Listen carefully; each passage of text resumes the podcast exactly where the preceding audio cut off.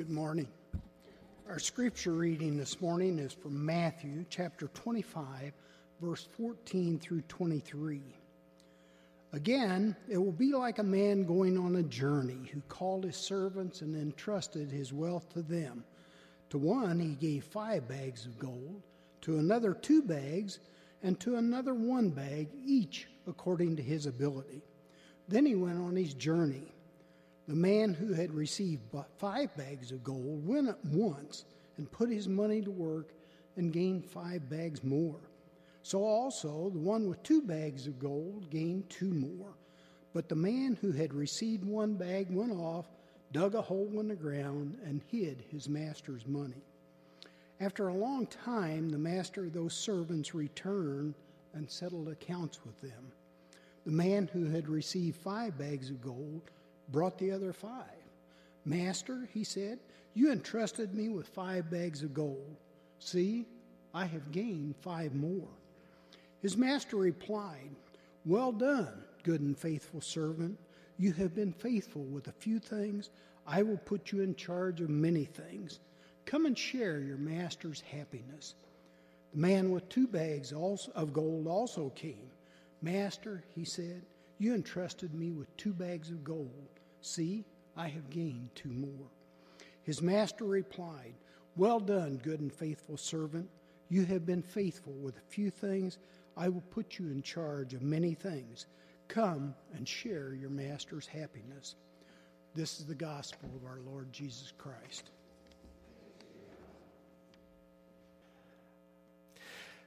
So today the topic uh, is faithfulness, as I mentioned.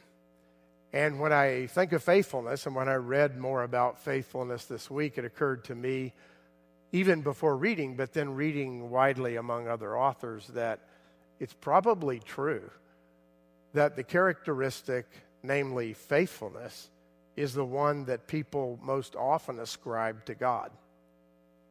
When you look at the Psalms, they are just replete with references to God's faithfulness. And I want to begin with um, a description of those kind of references in the Old and in the New Testament and remind you of them. The first one I, I want you to remember with me is a reference to God's faithfulness in the book of Deuteronomy. The very end of the book of Deuteronomy, Moses is about ready to leave the people. He knows that he will not be able to go into the promised land. And so he basically talks to them uh, and encourages them and counsels them before they enter the land. And right down the, near the end of that time in chapter 32, we hear these words I will proclaim the name of the Lord. Oh, praise the greatness of our God. He is the rock. His works are perfect, and all his ways are just a faithful God who does no wrong, upright and just as He. What's the point of those uh, words to the people of Israel? They're in effect to remind them, this is Moses, they're in effect to remind them that God has been faithful to them all the way up until this point. He could have said, let's just stop and remember God's faithful ways to you as you walked across that desert.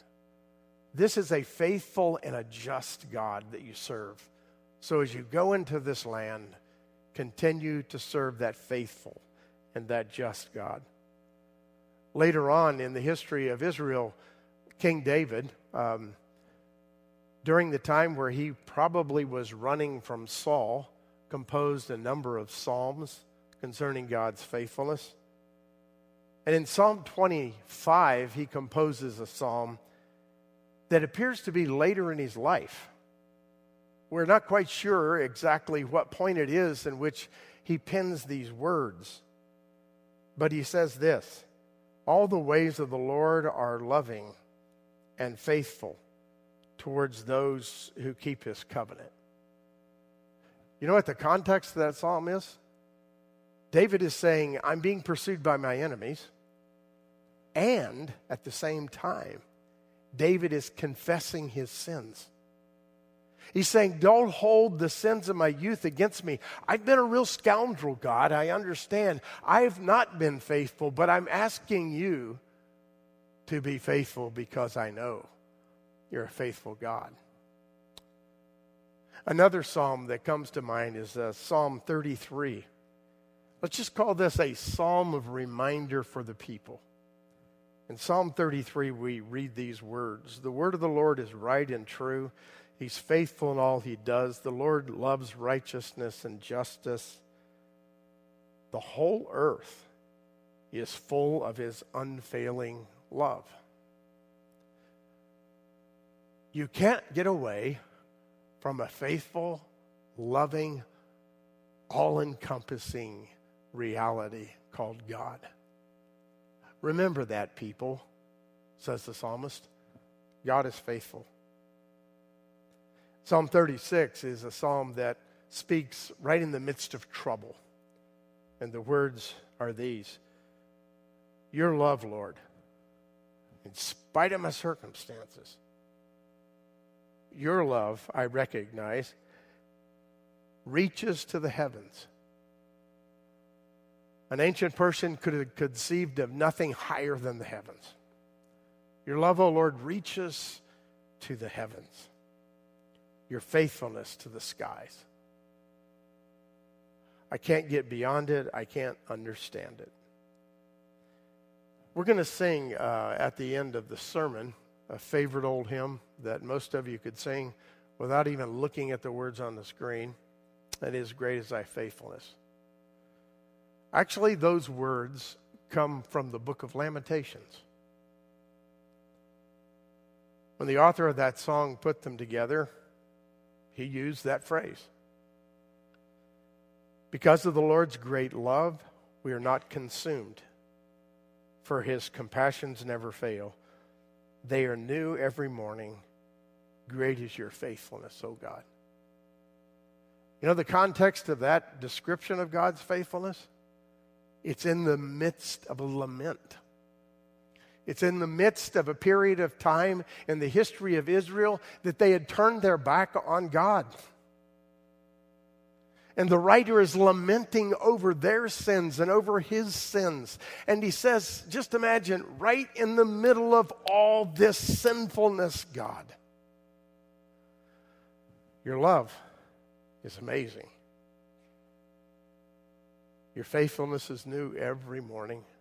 Great is your faithfulness. When we transition to the New Testament, we read many statements concerning God's faithfulness, but as you might expect, in the New Testament, it transitions into the faithfulness of, of God expressed or delivered to us in the person of Jesus Christ. 1 Corinthians 1 9 says this God is faithful, who has called you into fellowship with his son, Jesus Christ our Lord. In other words, God is faithful. He promised through Abraham to bless the whole world and to bring all nations to himself. God is faithful because he's introduced you to Jesus Christ. And you? Now you're the children of Abraham, says Paul in another place. You weren't born into it, you were outsiders. God, great is your faithfulness. Another occasion, Paul, reflecting on the difficulties of the Christian life, says this No temptation has ever overtaken you except what is common to humans. And God is faithful. He will not let you be tempted beyond what you can bear. But when you're tempted, He will provide a way out so that you can endure it. Even in the midst of the worst part of life, being tempted to walk away from God, God will be faithful to you so that you don't walk away.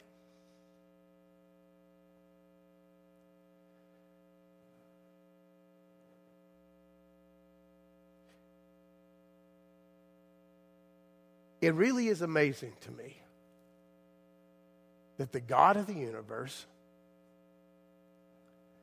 continues to pursue those who walk away.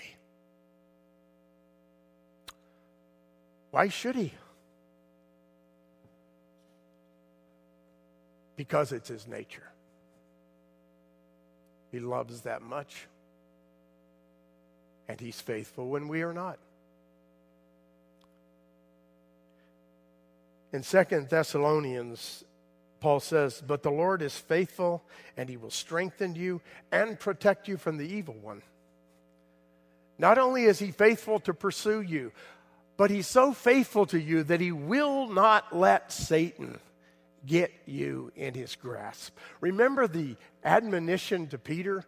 Satan has desired to have you, said Jesus, but I've prayed for you. Satan wants to sift you like wheat, but I've prayed for you. The evil one wants you, but I have prayed for you. Because God is faithful a really famous phrase that is repeated so often, Old and New Testament, that you hardly know where it is unless you do some sort of word search on it is I will never leave you or forsake you. Deuteronomy, Joshua, Hebrews, the Gospels. The theme is reiterated over and over again. And then there's a, a benediction that I sometimes use um, with all of you. It's from 1 Thessalonians 5 23 through 24. May God Himself, the God of peace, sanctify you through and through. Can I stop and insert a little life in there?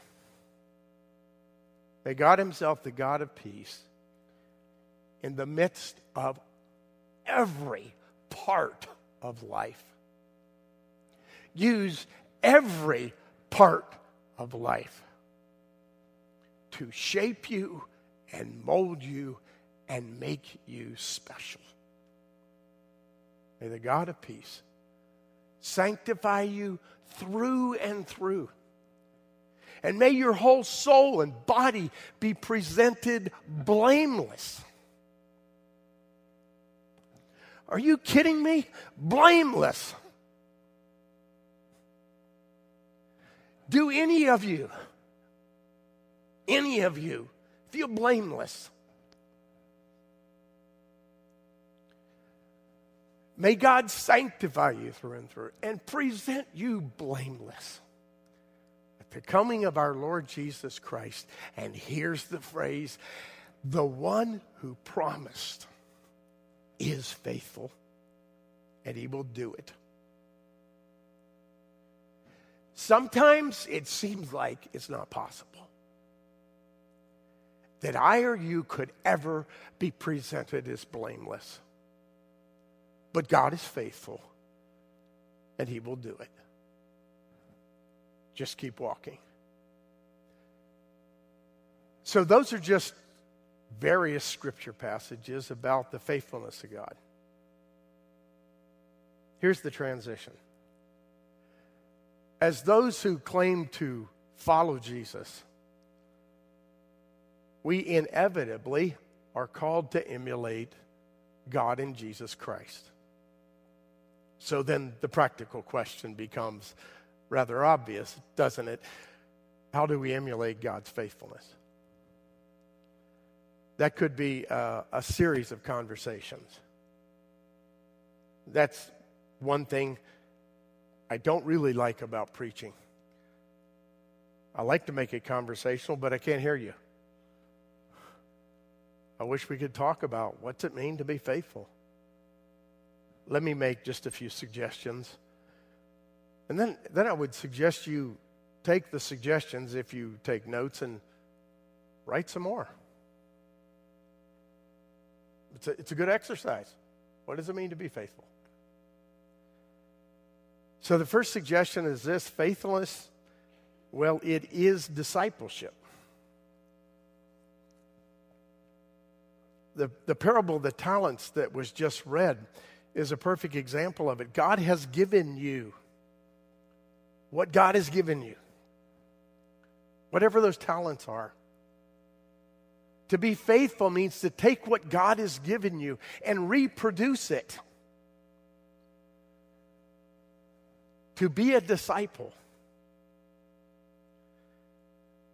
I just finished uh, doing the membership class. Um, and I, I love doing the membership class because it is one of those opportunities where I get to talk with people.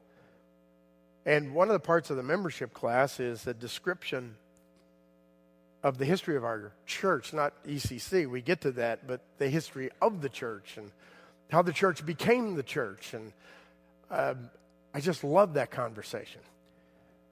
But one of the parts of the conversation is to discuss the name church and where it came from, or the name Christian and where it came from, and the designation that identifies us. And we know that the Christians were first called Christians in Antioch in the book of Acts. Seems to have been a term of derision. We also know Christians or the church are, by Paul's description, the body of Christ. That's a wonderful image. There's another word that's often used to describe the church or Christians. It's ecclesia, which means called out ones. Those who are called out to be different in the world, you might extrapolate from that basic definition.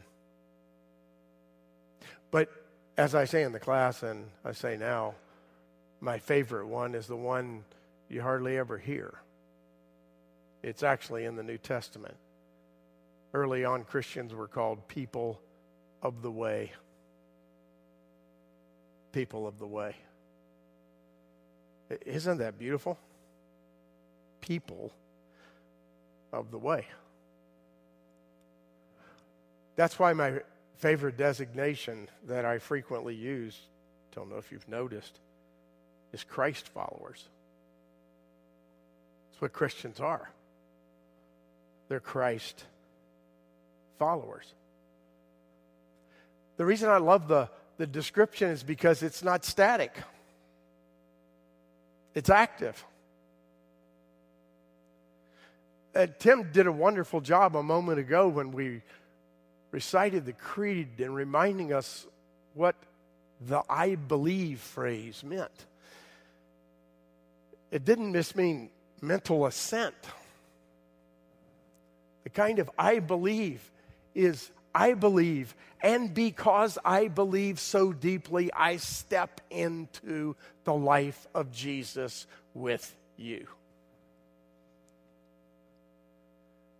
That's what it means to be a Christ follower. It's not static. Salvation, and I think it's potentially one of our Achilles' heels in our tradition.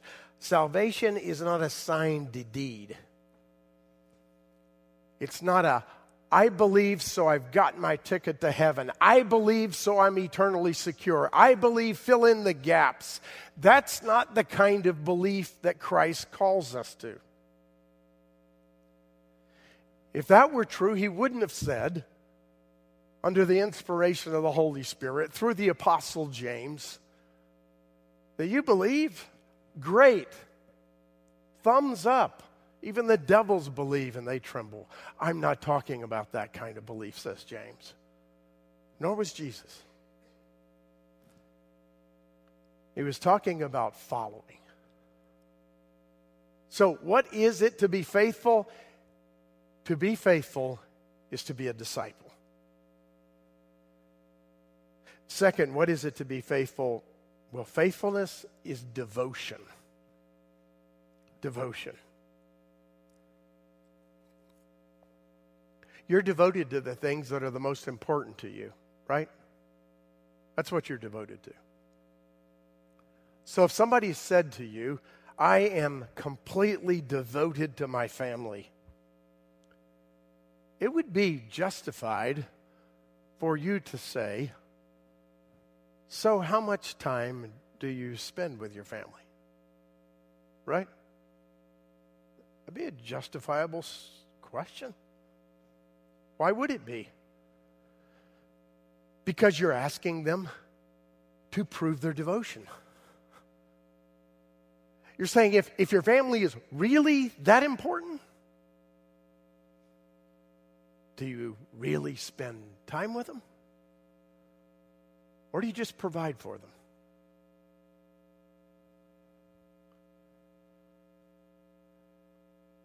Devotion um, can be identified by how much time we spend on the thing we claim to be devoted to. We take time for the things that are important to us, don't we?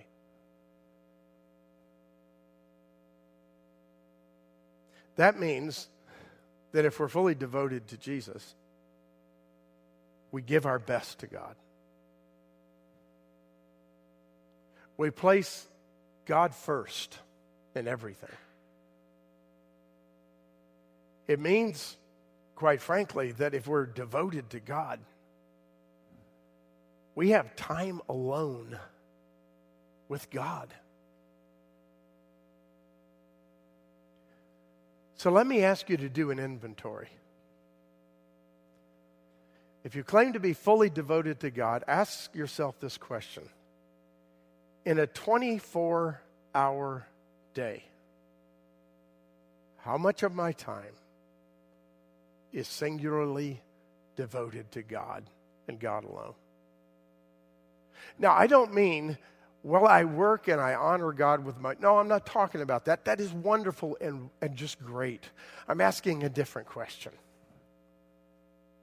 Ask of the 24 hour period of tomorrow, how much of that 24 hour period is exclusively devoted to God?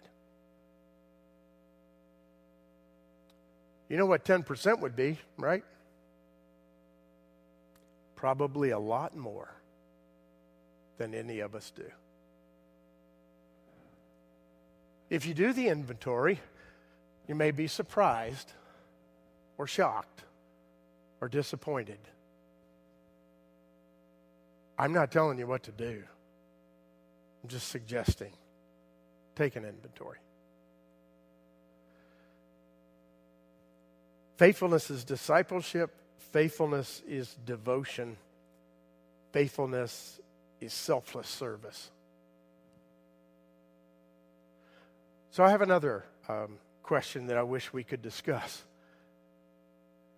If someone asks you to give just one word, only one, one word that you thought was the best description of our contemporary culture, what would that one word be? What would it be?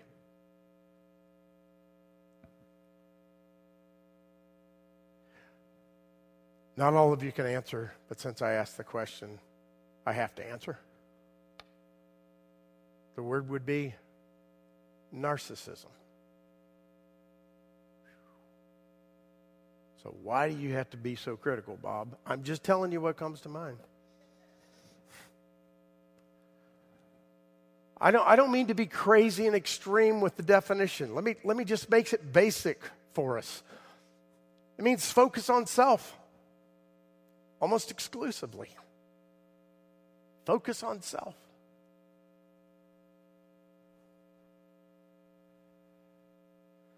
How many times have you heard a phrase like this in a movie, on TV, in your workplace, at the church? I got to do what's best for me.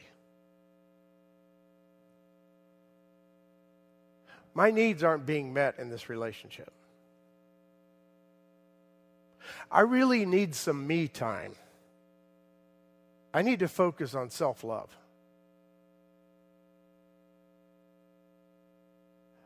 Not altogether bad. But ask yourself this question Can you ever, ever imagine Jesus uttering such a phrase? Can you?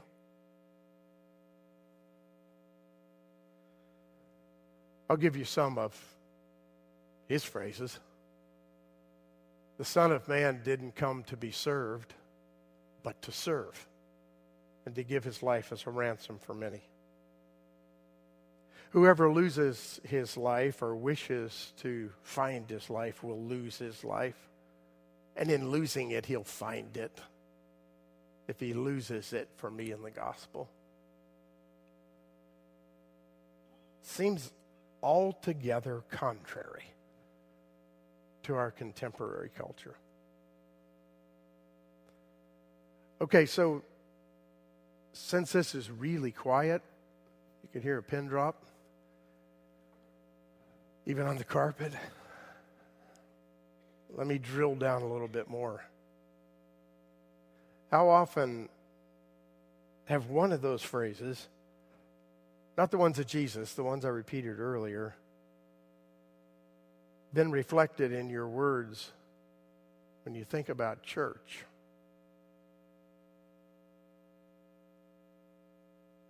I'm, I'm just not connecting with those people. I, and, and this place, my needs really aren't being met.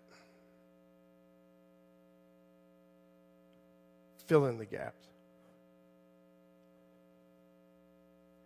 I wish, as the body of Christ, at least together, we could simply eliminate that kind of language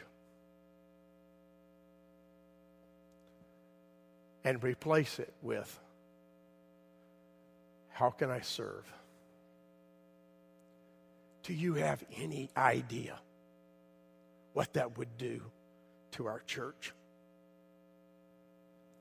If your first question and my first question was not about self, but was about others, what would it do? So I've got one final um, statement about faithfulness in three minutes. Faithfulness is encouragement. When you are faithful, it encourages others. I'd like to call out some names right here and right now and say, He encourages me, and she encourages me. And I could list a long list of people who encourage me, not because they say so much, but because they're faithful. Faithful to God and to others. This week, um, ran into a story that might at the outset sound like it has nothing to do with faithfulness, but you know, I'm a preacher, so I manipulate stories to make them work. Um, The story was about uh, an older couple, and the wife um, was suffering from a terminal terminal illness and um, didn't have a lot, lot of time to live. And her husband decided that he would do something, and so he made a little sign and he put it out at the end of their driveway on, on what was a rather busy road and the sign said, honk if you're happy. Uh, there was a father and a daughter, and he would take his daughter to school, as I recall, every day. And on the way, he looked one time at the sign, and either prompted by his daughter or prompted by himself, he just honked. And his daughter just squealed with delight. That's awesome, Daddy. Let's do it again. So every time they passed the sign, he would honk. And before long, people who passed that way every day were honking all along. One day the sign disappeared.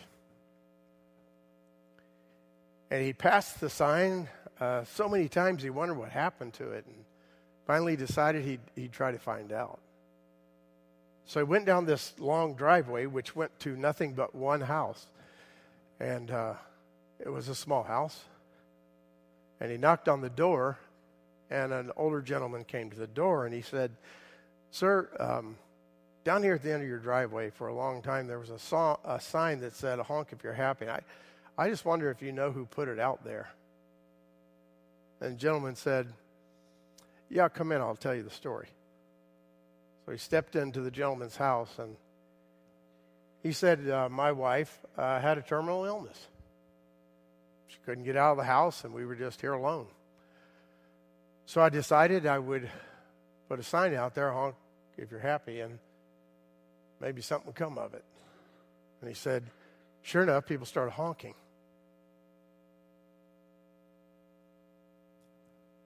He said, One day my wife turned to me and said, What's that all about? Why are people honking out there? And he said, I told her the story.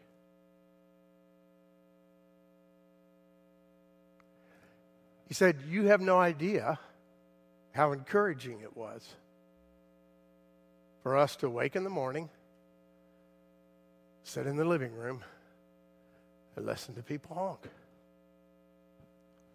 Said it was almost like they entered our house. It was like light and encouragement was with us right up until she died. Here's what I want to say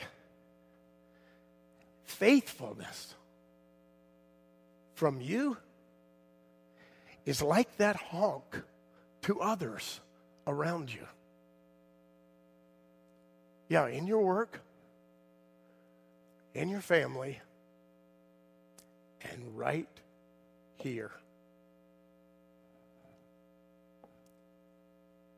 Yeah, it's probably pretty obvious that I'm encouraged when you're faithful and you show up. But did you realize your presence encourages others as well? It's not all about you. I end with this verse from Hebrews chapter 10. Let us consider how to spur one another on to love and good deeds. And let us not neglect meeting together, as some have made a habit, but let us encourage one another, and all the more as you see the day approaching. Thank you for your faithfulness. Let's pray together what we've been praying for weeks on end um, that God will bring the fruit of the Spirit into our lives. Heavenly Father, I pray that I may live this day in your presence more and more. Lord Jesus, I pray this day may take up my cross and follow you. Holy Spirit, I pray that this day you will fill me with yourself and cause your fruit to ripen in my life. Love, joy, peace, patience, kindness, goodness, faithfulness, gentleness, and self control. Holy, blessed, and glorious Trinity, three persons in one God, have mercy on me.